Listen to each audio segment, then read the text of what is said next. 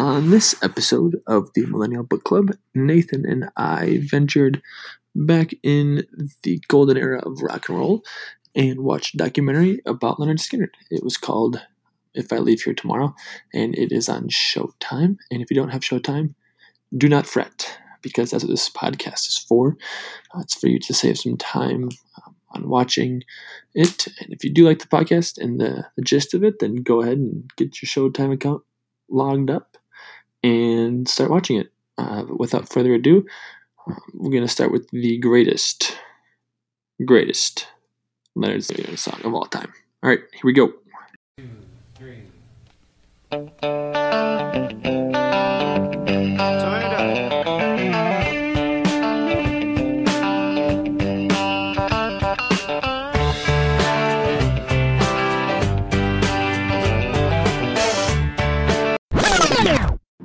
Hello, people, and welcome to the very first episode of many hundreds, possibly bold prediction, of the Millennial Book Club.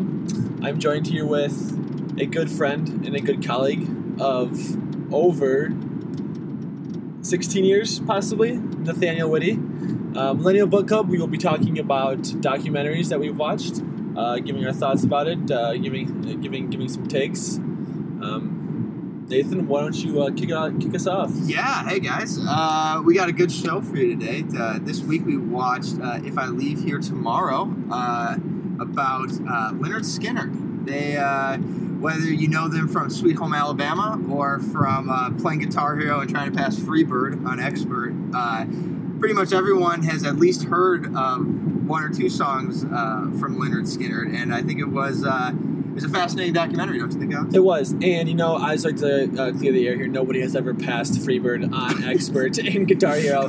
So, and if you have, uh, just feel free to shoot me an email, and I'll reject it because I know it's not true. Uh, but just to start off with, what we what we thought we knew about Lynyrd Skynyrd before watching the documentary. Uh, for myself, I knew. Uh, I mean, their three or four most popular songs, right? I mean, Sweet Home Alabama, Freebird, uh, Simple Man, uh, honestly, those are the, the three that I, I knew right off the bat. And it's almost like everybody knows the tune of Sweet Home Alabama, even if they don't know who Lynyrd Skynyrd was. Yeah. Yeah, I, I think it's. Uh, yeah, and I, th- I, think it's interesting that you say that because, you know, for me, I, I had just heard of, uh, you know, some of the songs of theirs, but the, the other thing that I, I knew was the plane crash. You know, yeah. I I knew how the story ended basically, mm-hmm. but I didn't really know anything about the middle ground or anything about the band personally. I just knew their music and that some of them died in plane crash. So that right. was what I that's what I knew going into it. Yeah, and a few other things is I knew that they had a, I mean they were a very large band. Mm-hmm. They weren't there wasn't one guy, it wasn't two or three guys, it was about six or seven of them. Mm-hmm. And you don't see that very much anymore. No. Matter of fact, you probably never see that anymore. Um, but but back to that plane crash, I I did also know about that. But I what I knew about it was probably different than everybody else. I have a friend from college who loves Lynyrd Skynyrd, knows all of their songs, everything, and he had told me that the plane crash uh, was this huge conspiracy theory that the government uh, wasn't liking what what, what the content and, and, what the lyrics that they were, were producing and, and what they were doing to their fans and, and at their concerts and everything. So, uh, what rubbed off on me, I thought that the plane was a huge conspiracy, really? and I still believe it to this day. Yeah, it's, it's, it's quite the incredible. So I, I figured this documentary was going to have a lot of uh, conspiracy theories tied into it. Were you disappointed? We'll get to that later. Okay. um, what a teaser. We're so good. I know, honestly. so, 100% on Rotten Tomatoes. It's only been out for about a year, March 13th, 2018. Mm-hmm. I'd never heard of it before. There was, I don't think there's any any type of uh, promotion or I mean I didn't see anything. Yeah, yeah. Um, I'm not huge into documentary promotions. Yeah, but I didn't see anything about it.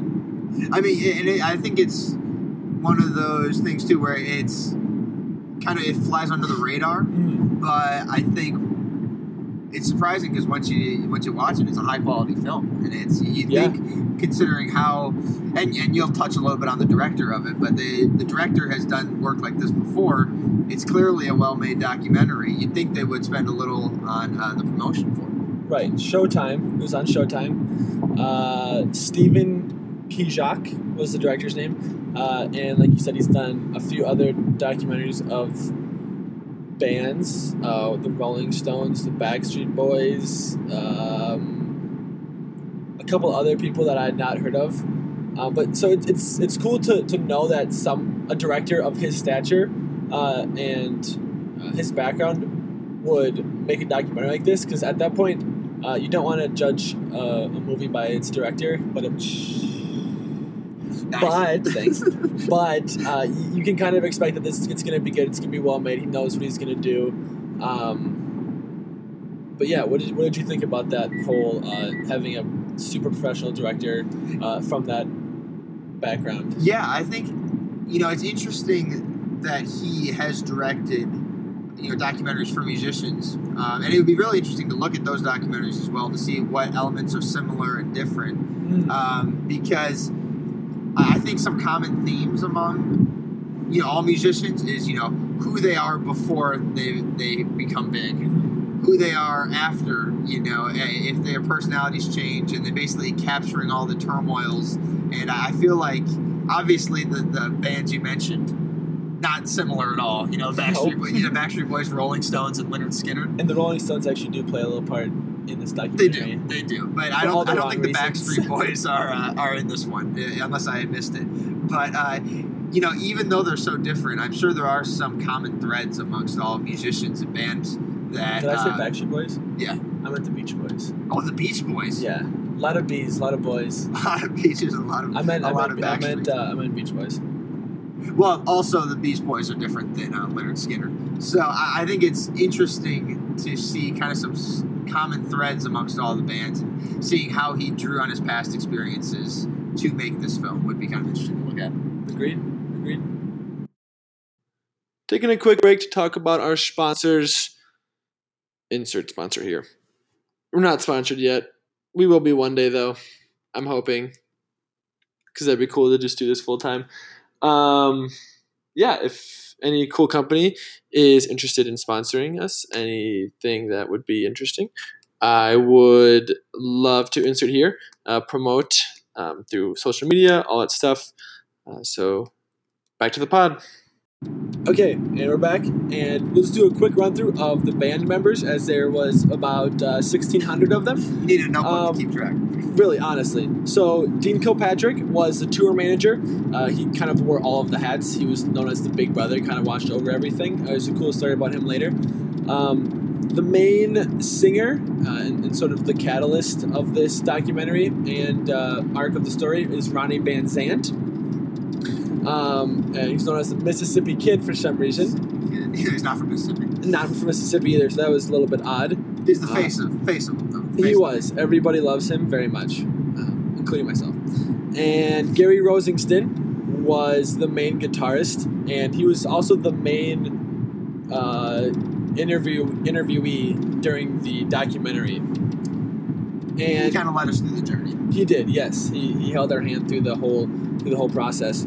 Uh, he had one really good quote I want to mention here. Uh, in the very beginning of the documentary, he uh, they go back to their hometown, and the camera pans to him, and he just goes, "I miss the moss. I love moss." And to me, that was just like you really can't make this stuff up. No, no. These guys are That's not scripted. no, no what The director Steven is not telling Gary to be like, "Hey, man, don't forget to mention how much you love the boss." Right. All right, um, and then there is Bob Burns, who was the first drummer, um, and actually on a tour they saw The Exorcist because one of their shows got canceled, and things went very, very south for Bob Burns, um, possessed by a devil, and he ended He, up. he, he saw The Exorcist and then he went crazy. Yeah, pretty much. Yeah, that's a good way to put it. Uh, Allen Collins was the first and main guitar player, and he was about 17 or 18 at the time he started uh, playing these in- infamous uh, solos of Freebird, Tune Home Alabama, all these other crazy solos, and it was just unheard of that someone that young was being was that Yep. good. Yep. And then there was Larry Junstrom, who was the first bass uh, guitar player, but he left after about a year of touring because he was broke, hungry, poor, uh, tired. Every excuse in the book, Nathan, he thought of it. He got the ball rolling and then he left before it got any steam. exactly. And a guy named Leon uh, came in, and there's a funny story about him. He, they were staying at a hotel, and he, the people had to take off their shoes before they got in the hotel, and he would, and he went and he pooped in someone's shoe, and the whole hotel was a huge zoo after that. Not, not not someone's shoe who was a member of the band, just a random resident Yes. of the hotel shoe. Yes, Yeah. yes. And then there was Ed King, who uh, came up with the unforgettable Sweet Home Alabama tune. And he came in a couple years after they started touring. Uh, he actually had toured with the Beach Boys for a while.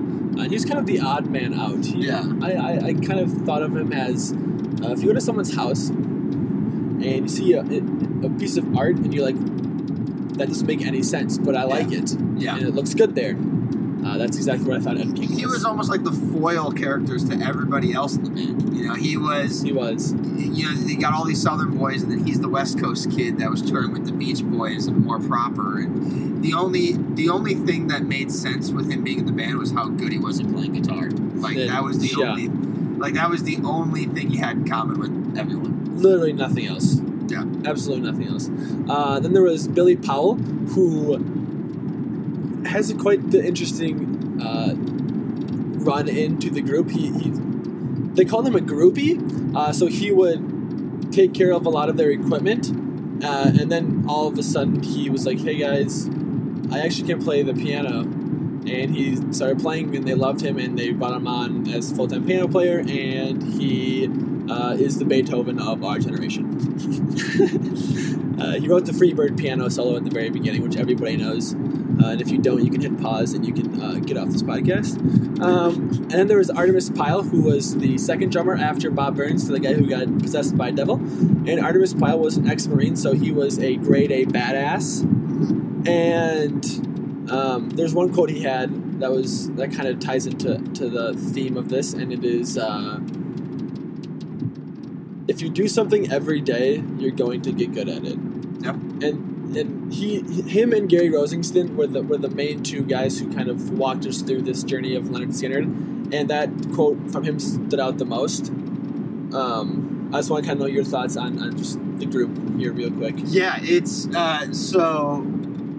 I hope you guys were writing all that stuff down because it's pretty hard to keep track of all of it. But you know, it's a huge group, and not only were there a lot of members going in and out of the group, but also just as a whole, at any given time, there was what eight members, six to eight members in the group. So one of the things that um, became evident quick, if you're going to have a group that large, is that you all need to be on the same page.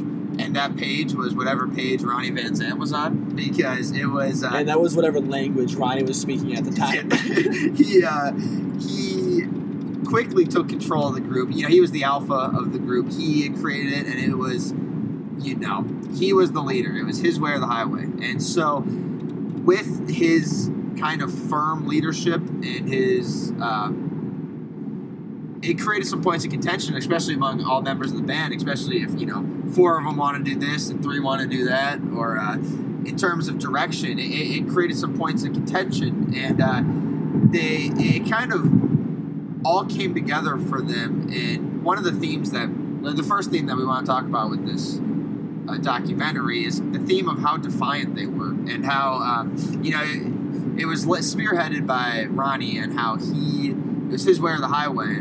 The I think we can start right at the beginning talking about their uh, why they named themselves Leonard Skinner. Yeah, Uh, and, and first I'd like to mention there can only be one alpha dog, and Ronnie made it very clear uh, and quick that he was the alpha dog Yeah. uh, at the time, very beginning, and throughout the whole rest of the journey. Um, but yeah, so they started with their name, and their name was the 1%. First of all, super sick name. Yeah. I liked it a lot um, because they considered themselves uh, the best 1%. Yeah. And uh, at the time, they probably were the best 1%, and they didn't even know it. But they decided to change their name because they had a gym teacher named Leonard Skinner. and this gym teacher uh, was telling them that they had to cut their hair if they wanted to play sports. They all played sports, uh, so they were like, "If you want to play sports, uh, you got to cut your hair." And they were like, "Hold up, hold up! You're telling me what to do? That doesn't make any sense." Nah, actually, no. What we're gonna do? We're gonna quit all of your sports, and we're gonna start a band, and we're gonna name it after you. Yeah. So they basically, some the gym teacher tried to tell them what to do. They didn't like being told what to do, so they quit, named their band after him, and then got super famous, basically out of spite. Out of spite because he tried to change them and tell them what to do. Yeah. So, and, and I feel like that is first of all just a great. The fact that they're named after him is so great because they're this idea of defiance and being told what to do and then ignoring it It's so funny. is a theme throughout the entire documentary and throughout their whole careers, basically. Just hey, whoever whoever's listening to this, just think of your gym teacher's name, right? Everyone has that gym teacher that was uh, a, a washed up uh, athlete, high school athlete that uh, didn't make it big because he tore his ACL in eighth grade. Um, think of their name and put a little twist into it, and uh, make a band name after it. Yeah. It's, it's hilarious. Yeah. Um, and then jumping off of, of the, that defiance, another another story uh, comes to mind with the Rolling Stones, like Uh-huh. I mentioned earlier. Yeah, yeah. They had uh, they they opened for at this point.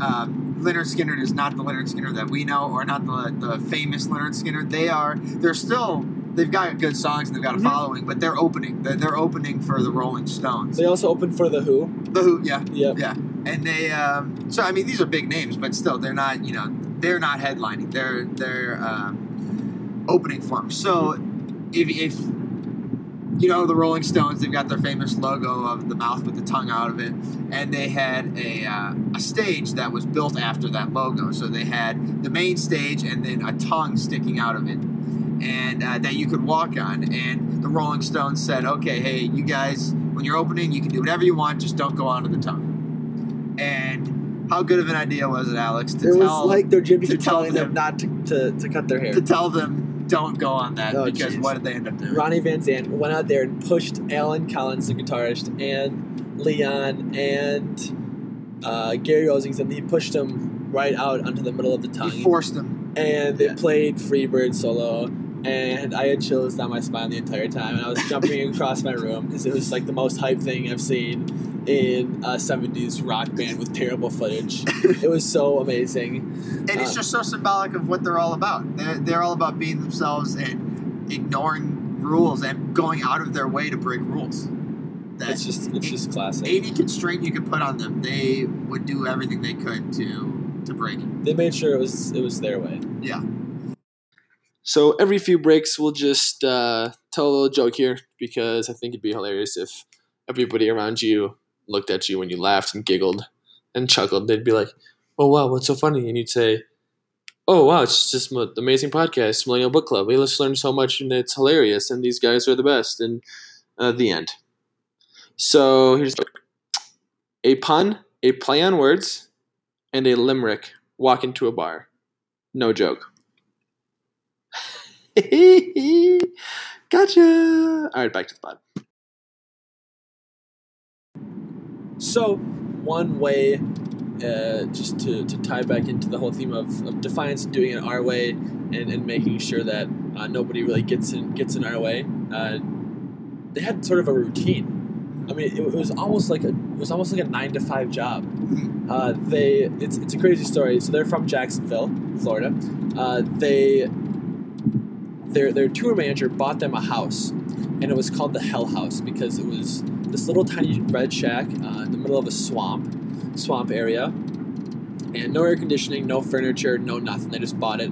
Uh, they put a ton of ton of equipment in it, and that's where they would go play. And they would they would get up at the crack of dawn, seven a.m. Uh, Gary, I remember Gary said seven a.m. And they would just brainstorm and play, and that is absolutely incredible that a band would do that without having any huge paychecks at the end of, of the day like that. No, no, they had yeah, they basically took a huge risk on themselves at that point. They didn't know Right. what they were going to become. Yeah, and, and so it's cool because the Hell House would start uh, every morning. They they would, and this was their first couple albums, I think first two or three albums, they would record it in the Hell House, and then they would go to a studio, and then record it there. So they would do no prep in the studio, and they would come fully prepared, and it was legitimately a studio producer's dream. Yeah. They yeah. wouldn't have to do anything. They would literally have to just hit play, record, listen to them, and then that's it.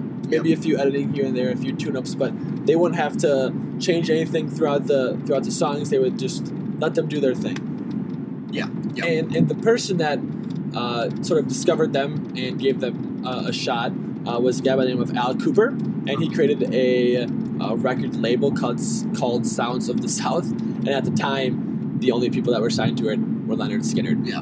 He, he made it with them in mind. He did, and it was it was crazy because uh, Al Kooper had mentioned that Lynyrd Skynyrd would make albums, not singles. Yeah. So everything was was made for a purpose and put in its place. Uh, and Ronnie had a pretty cool quote in the documentary, and he said, uh, "We write it really simple so that more people will understand it. Uh, we're nothing but street people singing for everyone." Yeah. And it, that, that is literally the most basic, minimalistic statement ever, and it makes so much sense. And it was kind of uh, another theme of the documentary, I think, is that how simple they were and how relatable they were. You know, and Yeah. how Mhm. how their humble beginnings and how they never. Well, we'll talk about how they kind of evolved from there, but you know, they always had these roots that they stuck with. Yeah, definitely. And uh, just the fact that people, I mean, they, they recorded for other studios, the other record labels, and people were passing them up left and right. I think it was Yeah. nine or ten studios passed up on While it. they had Freebird. I mean, it was the it was the album, yeah, with Freebird, and uh, the guys were like, "No, this isn't a, this isn't a hit." Yeah. And Al Kooper, uh, there's there's a story of Al Kooper who was recording, or well, I mean, you can you can. tell yeah, he was. Yeah, he they were. Uh, he was helping them record their album, and he was giving them a little too much feedback. So going back to the first theme of trying to tell them what to do. So then uh, Ronnie basically let him out to his car, locked him into his own car, Yeah. and uh, said, "We'll come back when it's done." Yeah. And uh, that Sure was enough, all they had. They they came out with Simple Man, Yeah. uh, which is one of the one of the top five most uh, most played songs. Um, but yeah, they were getting to the point where they became super popular, and uh, Al Kooper wanted to, to bring them to LA to start recording studio time at, at some big fancy uh, boards and start getting around people Yeah. like John Lennon, John Lennon, and uh, the Rolling Stones, and all these all these big name people back in the day.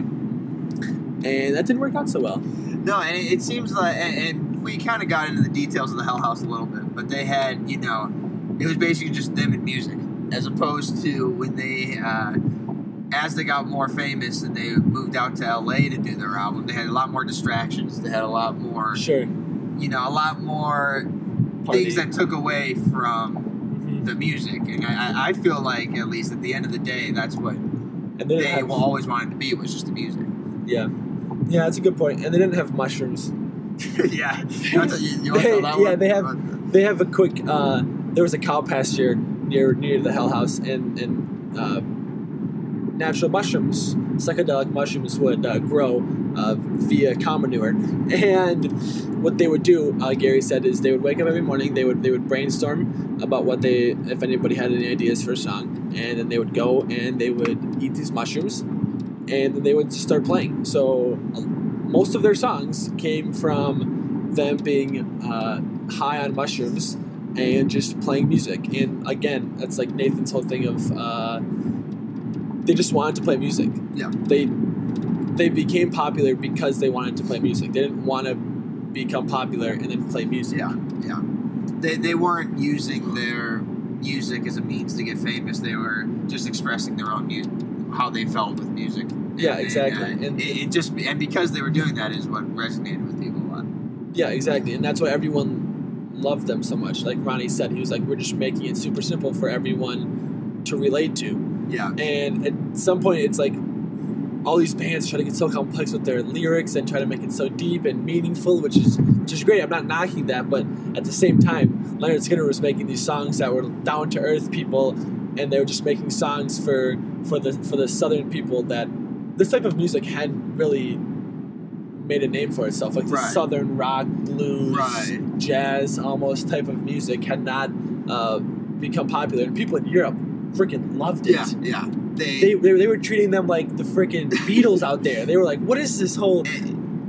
they were obsessed not only with their music but just with their lifestyle in general i think you know they, they had advertised the fact that you know these were the they're southern rockers they were the hillbillies they were all this Yeah. stuff and it really was a, a show for you know these they were huge in europe and it was more for the show but i think one of the things that was interesting that you know we talked about their humble beginnings but then the pod or the documentary made a point of And the podcast. and the podcast. We're making good points We're here, making too. good- we're making great points, better points than the documentary, if I say so myself. But the documentary had kind of talked about how when they went to Los Angeles, they lost that a little bit. And, Yeah. You know, I don't want to say one album were better than the other, but commercially, the albums that they created in Los Angeles, and the songs Yeah. that they created, didn't do as well Mm-hmm. as when the, the ones uh, at the, the Hell House. And, Stephen Steven uh, Kijak did a really good job of uh, portraying the documentary, uh, just sort of the mood of the documentary when they uh,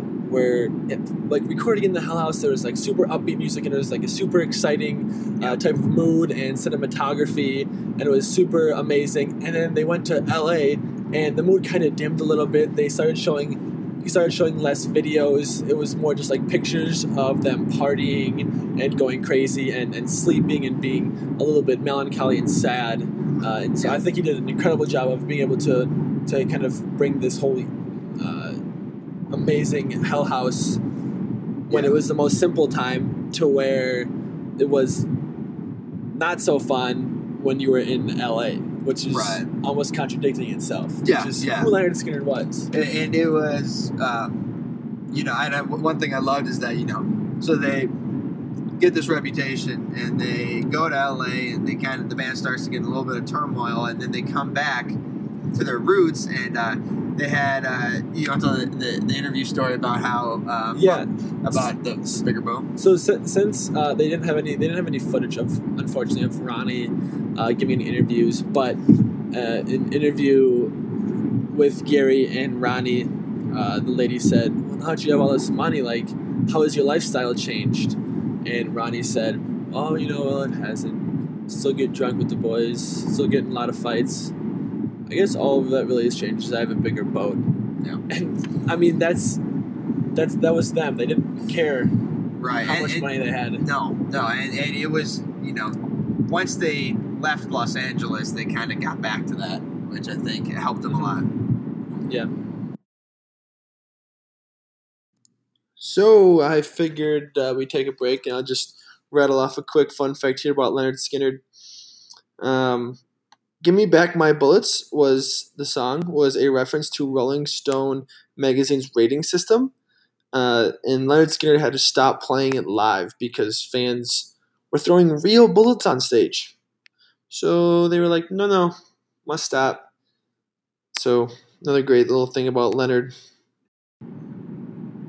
And we're back. The last few tours they had, I think last two tours they had, uh, they were proposing an idea to put the Confederate flag up uh, behind them. And at the time, it was just a symbol of the South. Uh, and there wasn't a huge uh, debate whether it was uh, symbolizing racism or any of this. It was just who the South was. It was just like another state flag. Yeah. Uh, so they so they did they did put that flag behind them in their last two I think two uh, major tours. Um, which is crazy because the political relevance of it now today is alarming. Yeah, yeah, and it's eh, and the the the other so they had one controversy with that. The other controversy they had was with actually of all things gun control.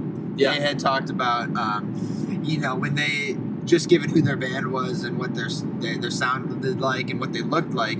Um, a lot of people would assume that they were anti-gun control. You know, they're all about guns, but they were actually the opposite. They were very outspoken against uh, uh, against guns, and they Yeah. said they never wanted to own any. And some of their lyrics in Sweet Home Alabama were uh, talking about uh, gun control. and specifically not only gun control, but really they were almost uh, bashing the governor of Alabama. Uh, in one of the lines in Sweet Home Alabama, uh, we don't like the governor, boo, boo, boo.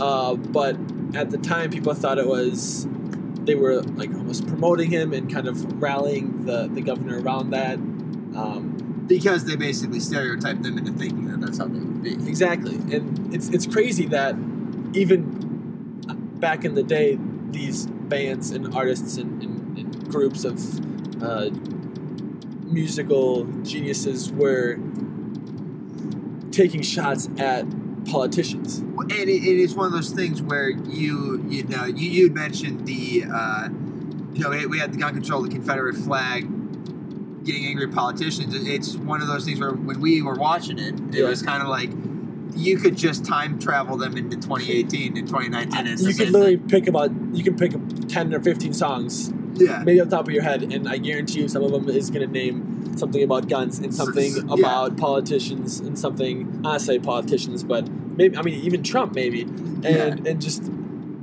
musicians trying to speak on the on this platform that they have, Yeah. and. Um, I don't know if Lynyrd Skynyrd was one of the first ones to do it. Uh, I can't really speak on behalf of everybody before Lynyrd Skynyrd, Yeah. but I know that what they were trying to do wasn't what everybody thought that they were doing. Right.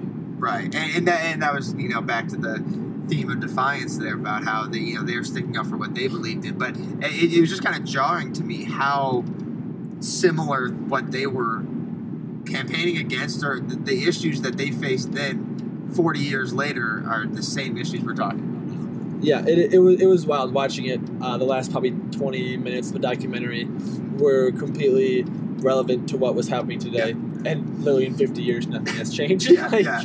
People are still. People are still bashing each other uh, for political views and uh, uh, not thinking that these celebrities and uh, people of, of their stature have a platform and, and right. can speak intelligently on it. But there are some pretty cool parts uh, that Ronnie was talking about gun control and, how it, it doesn't make sense that uh, people should all Yeah. have guns. Yeah. Um, but that leads into the uh, the the unfortunate but the, the knowing uh, plane crash. Yeah, yeah, they had. Uh, yeah, it, it was part of their last tour. Um, they, well, the plane itself wasn't pretty operable to fly. Basically, Correct. It was uh, probably in worse shape than a lot of these paper airplanes you guys make in class. um, and it was known. Uh, it was it was very well known that this plane wasn't in, in, in good shape. And Ronnie had uh, quite the quote. Quote. It just uh, meshes perfectly with this whole defiance. I hate saying the word defiance so much, but uh, they. Ronnie said, uh, Gary was quoted in this uh, this little segment where he goes, Ronnie looked at everybody in the band and, and he said, either you guys get on this plane and we go to this next concert, or you find your own way there. Yeah, and I think, I think that's just perfect because it's you know Ronnie being the alpha and he's telling them what to do, and that, that's how the band started, and unfortunately that's how the band ended. Yeah, Um, but and it was true. It's true to form. it is. And unfortunately, well, maybe fortunately, there was no conspiracy theories brought up. No, there wasn't any. But if anybody finds any, please send them to our email. Uh, bookclubformillennials at gmail.com. I would love to see any conspiracy theories anybody has. Because I do have a couple of uh, little quotes within their uh, songs that didn't necessarily uh, would bode well with the government. They had one in Sweet Home, Alabama, where it was like, uh, Watergate does not bother us. Which is kind of funny. Some people think. Uh, some people think the government didn't like them. But yeah, so they had, you know, they talked about, uh, yeah, kind of how it, it ended. But then they had known you had caught of an idea that, that really struck you about uh, Ronnie as the as the plane was going down. Yeah, so uh, Artimus Pyle, the last drummer, uh, and him and Gary had both survived the plane crash. Uh, they were sitting, Ronnie was asleep, and Ronnie, uh, as the plane was going down, Ronnie had walked by them and, they they swear on this. Both of them do. It's the same story.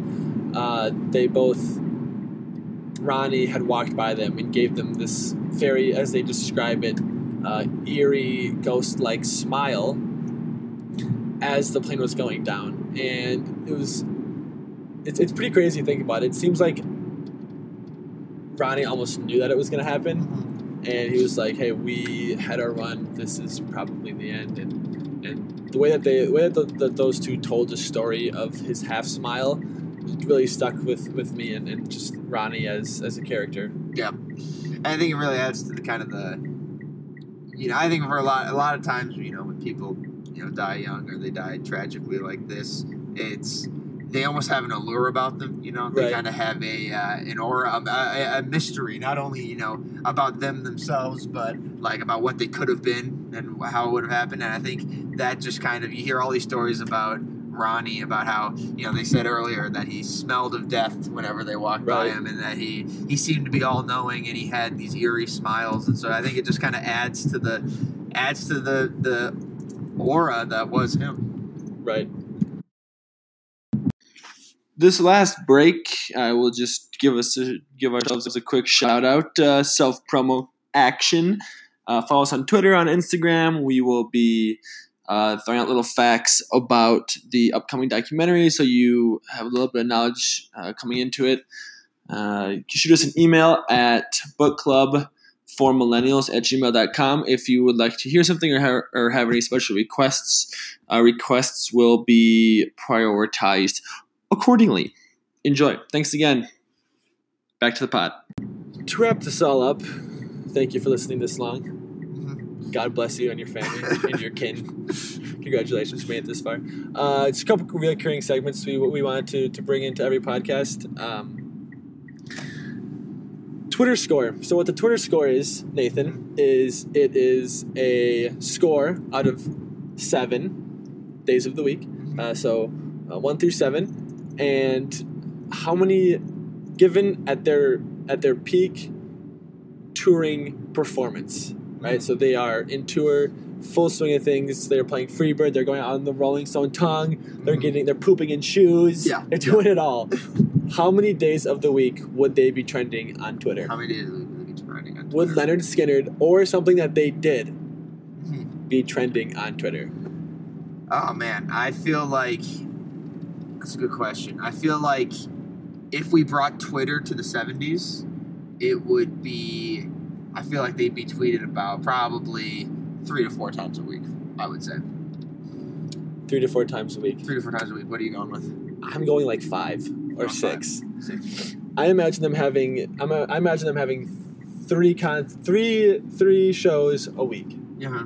Uh, one of those trending is going to be during the concert. One of those trending is going to be uh, at a hotel party or at a party somewhere, Uh-huh. and the other one is going to be simply another one of those parties. Just them trashing their hotel room. And it's and that's going to be all the time. And I feel like it too.